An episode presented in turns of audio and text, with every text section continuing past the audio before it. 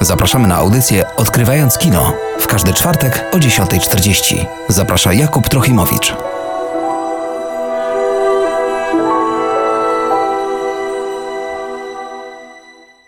Witam Państwa bardzo serdecznie w trzecim odcinku audycji Odkrywając Kino.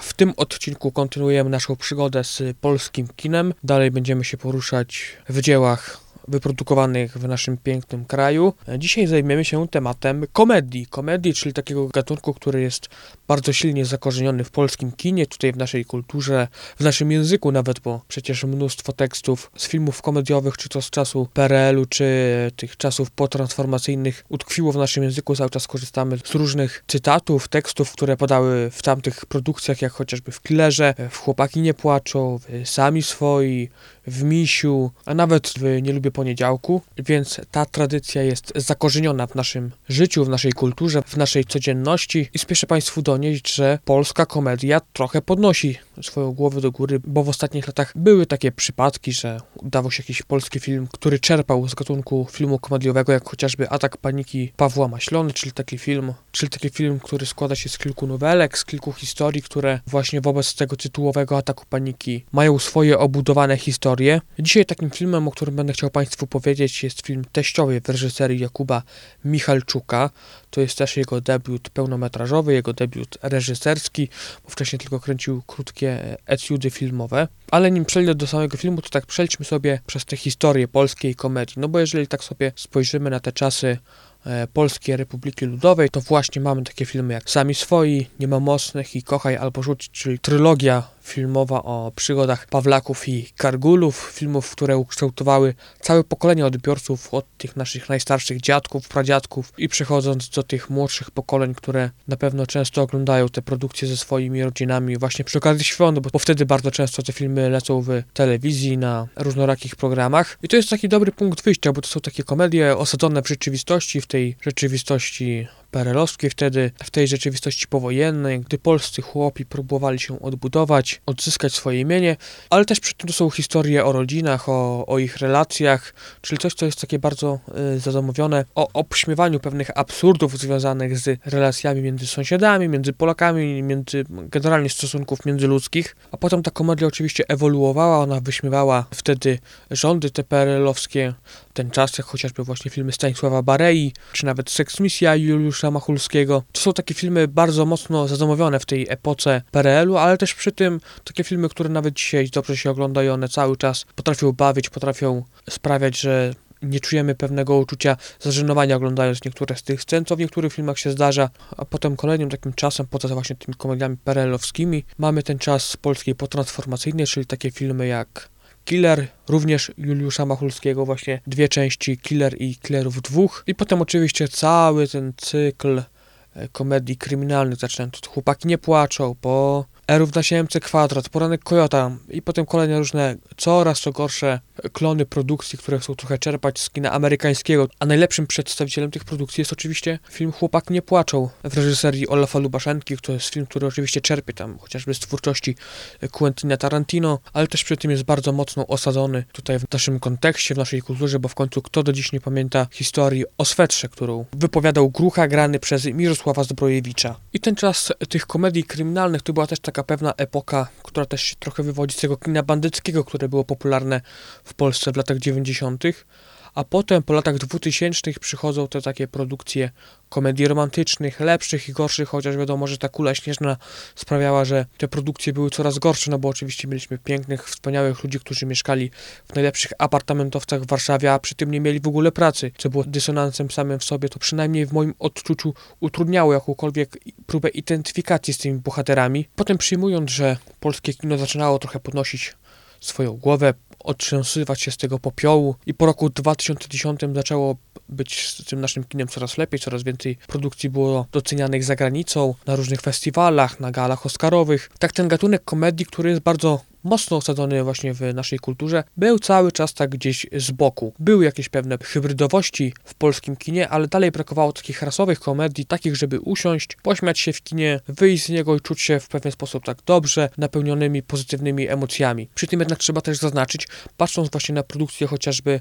zagraniczne, nie patrząc tylko chociażby na amerykańskie, ale na brytyjskie, francuskie, włoskie, to ten gatunek komedii jawi się jako naprawdę trudna sztuka, bo jednak czasy się zmieniają, nie każdego wszystko oczywiście bawi, trudno wpasować się w pewne gusta filmowcom i to sprawia, że komedia też musi ewoluować, musi czerpać z różnych wzorców, musi ukazywać różne to sytuacje, ale tak, żeby one miały jakiś swój kontekst, żeby były w jakiś sposób osadzone i pojawia się Atak Paniki Pawła Maślony, czyli film, który jest zbiorem takich różnych historii, które łączy tytułowy Atak Paniki i mamy sytuację rodziny, która leci samolotem, mamy sytuację kobiety, która umawia się na randkę, mamy ludzi, którzy są na weselu, czyli mamy takie ludzkie sytuacje, w których mógłby się znaleźć każdy z nas i które w ten taki absurdalny, komediowy sposób ukazują, że również my możemy się znaleźć w tych sytuacjach, że one chociaż są absurdalne i śmieszne, to mogą się zdarzyć każdemu z nas i nie mamy takiego poczucia sztuczności w tym wszystkim. I podobnie jest właśnie z Teściami Jakuba Michalczuka, czyli takiego filmu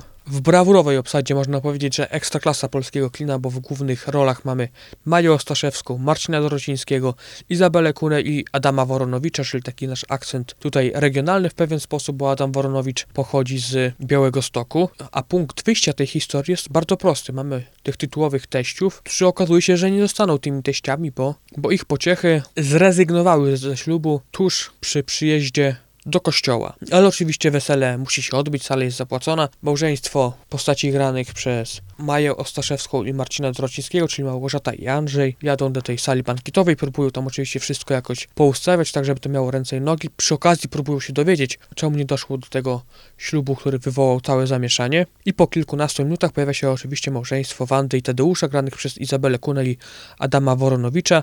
I tutaj mamy zestawienie dwóch światów, bo mamy nowobogackich, Małgorzatę i Andrzeja oraz takich ludzi z prowincji, właśnie Wanda i Tadeusza, którzy dorobili się w tym, że Tadeusz handluje mlekiem. Też bardzo ciekawa jest ta przewrotność tego filmu, że jego akcja dzieje się w trakcie wesela. Wesela, które jest bardzo mocno zakorzenione w naszej tradycji, ale również w kulturze, bo mamy oczywiście wesele Wyspiańskiego, mamy wesele w reżyserii Andrzeja Wajdy, mamy wesele Wojtka Smarzowskiego i ten film jest trochę takim przewrotem tych filmów. Mamy tam cytaty z tych produkcji, takie sceny, które nawiązują do nich w bardzo taki ładny, przyjemny sposób. Jeżeli ktoś z Państwa zna tę historię, to na pewno odnajdzie te odniesienia do tych dzieł kultury. A samo wesele oczywiście jest takie, jak to w Polsce. Są oczywiście dwa przeciwległe światy. Mamy nowobogackich, mamy tych gości z prowincji, ale oczywiście, gdy jest dobra zabawa, to wszyscy razem się łączą, wszyscy razem się bawią, a w tle mamy takie wewnętrzne dochodzenie obu rodzin. Dlaczego nie doszło do ślubu? Kto zawinił? Z czyjej winy? Kto miał jakie relacje z synową czy z zięciem? I to jest taką bardzo ładną komedią samą w sobie, która wyśmiewa te różne relacje, te różne sytuacje, z którymi na pewno każdy się spotkał, o których każdy słyszał. Nie będę tutaj oczywiście przytaczał, bo wiele z tych sytuacji ma duży wpływ na przebieg fabuły i rozwiązania. I tak podsumowując, bo ten film cały czas jest grany w kinach, na pewno go Państwo dostaną gdzieś do obejrzenia, to dawno się tak w kinie nie ubawiłem. Dawno żaden film mnie tak nie rozbawił, a obejrzenie go w kinie, gdy słyszymy te reakcje ludzi obok, również jest takie bardzo pobudzające. Sam metraż tego filmu, czyli to jest niespełna godzina 20, wpływa, że to jest naprawdę dobrze spędzony czas, a przy tym mamy też bardzo przyjemną muzykę, bo oczywiście jesteśmy na weselu. Takie połączenie klasyki z takimi nowoczesnymi utworami, a przy tym mamy bohaterów, z którymi możemy się utożsamić, możemy jednym przyznać rację, możemy przyznać rację drugim. To już tylko będzie od Państwa zależało, która strona będzie bardziej do Was przemawiała, co jest właśnie też ogromnym atutem tego filmu, że on nie obstaje po jednej ze stron, tylko każdy z nas może sam sobie wybrać, czy jest mu bliżej do Małgorzaty i Andrzeja, czy do Wandy i Tadeusza. I tu jeszcze na koniec właśnie tylko dodam, że pod względem aktorskim ten kwartet aktorów jest absolutnie fenomenalny i również niosą ten film, bo jeżeli nawet może jest jakiś słabszy moment, to ci aktorzy wydobywają z niego takie perełki komediowe, tak autentycznie się zachowują, że w ogóle przymykam na to oko, nie widzimy tego. Dopiero może po czasie zobaczymy pewne jakieś minusy tej produkcji, ale one bledną przy tym, co wyprawiają ci aktorzy, przy tym, jak dobrze bawimy się na tym filmie. Polecam go Państwu z całego serca. To jest naprawdę dobra polska komedia.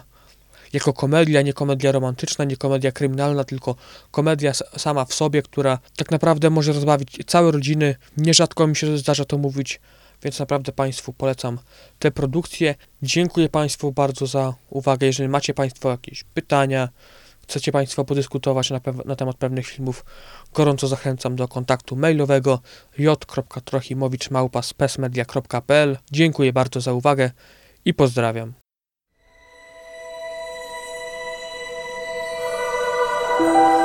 Odkrywając kino w każdy czwartek o 10:40. Zaprasza Jakub Trochimowicz.